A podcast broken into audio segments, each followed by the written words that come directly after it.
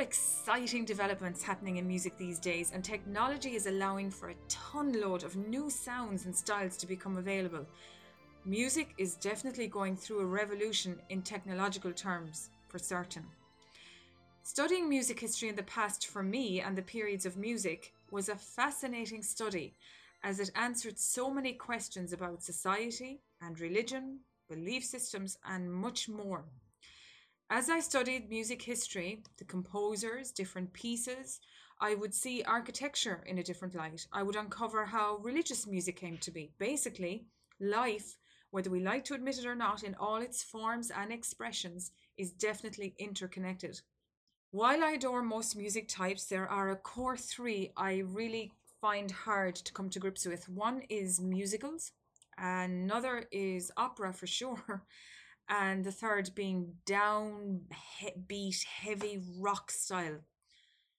I thought classical music had seen its day with all this technological revolution, and to be honest, the country I live in isn't very rich in deep classical music understanding compared to Germany or Italy, for example.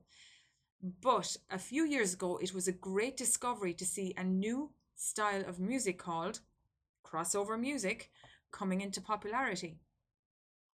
Basically, it's a classical theme mixed with a popular style tune of some sort, taken from the pop music world or somewhere else. And there are one particular music group that has really done a fantastic job with this called the Piano Guys from Utah. So these guys are a great starting point to understand what this style is like. Now, this means that to provide students with music that has heritage attached now doesn't have to be boring and old school. In some ways, technology has made classical concerts look archaic. And then you add Britain's Got Talent and other competitions into the mix, and classical music is just in the cupboard in the dust somewhere. So, in some ways, I do think that we shouldn't dump classical music into a history book, but we should bring it forward to make it great again. And this is where crossover music is just doing this. Take the business world as an example. The wisest business people of our day use old school marketing methods with modern day vehicles. So, how about doing the same in musical terms? When you have your skill and theoretical knowledge in place, you can definitely expand your musical world no end once you lay in the foundation and you're ready to roll.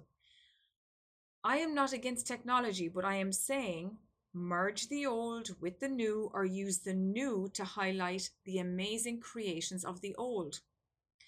I will give you two examples that after this podcast you might search out. One is called the piece is called Beethoven's Five Secrets, One Republic, and it's by the Piano Guys. In other words, it's music from Beethoven merged with a piece from One Republic, a pop group, and the Piano Guys did a fantastic uh, mix in this.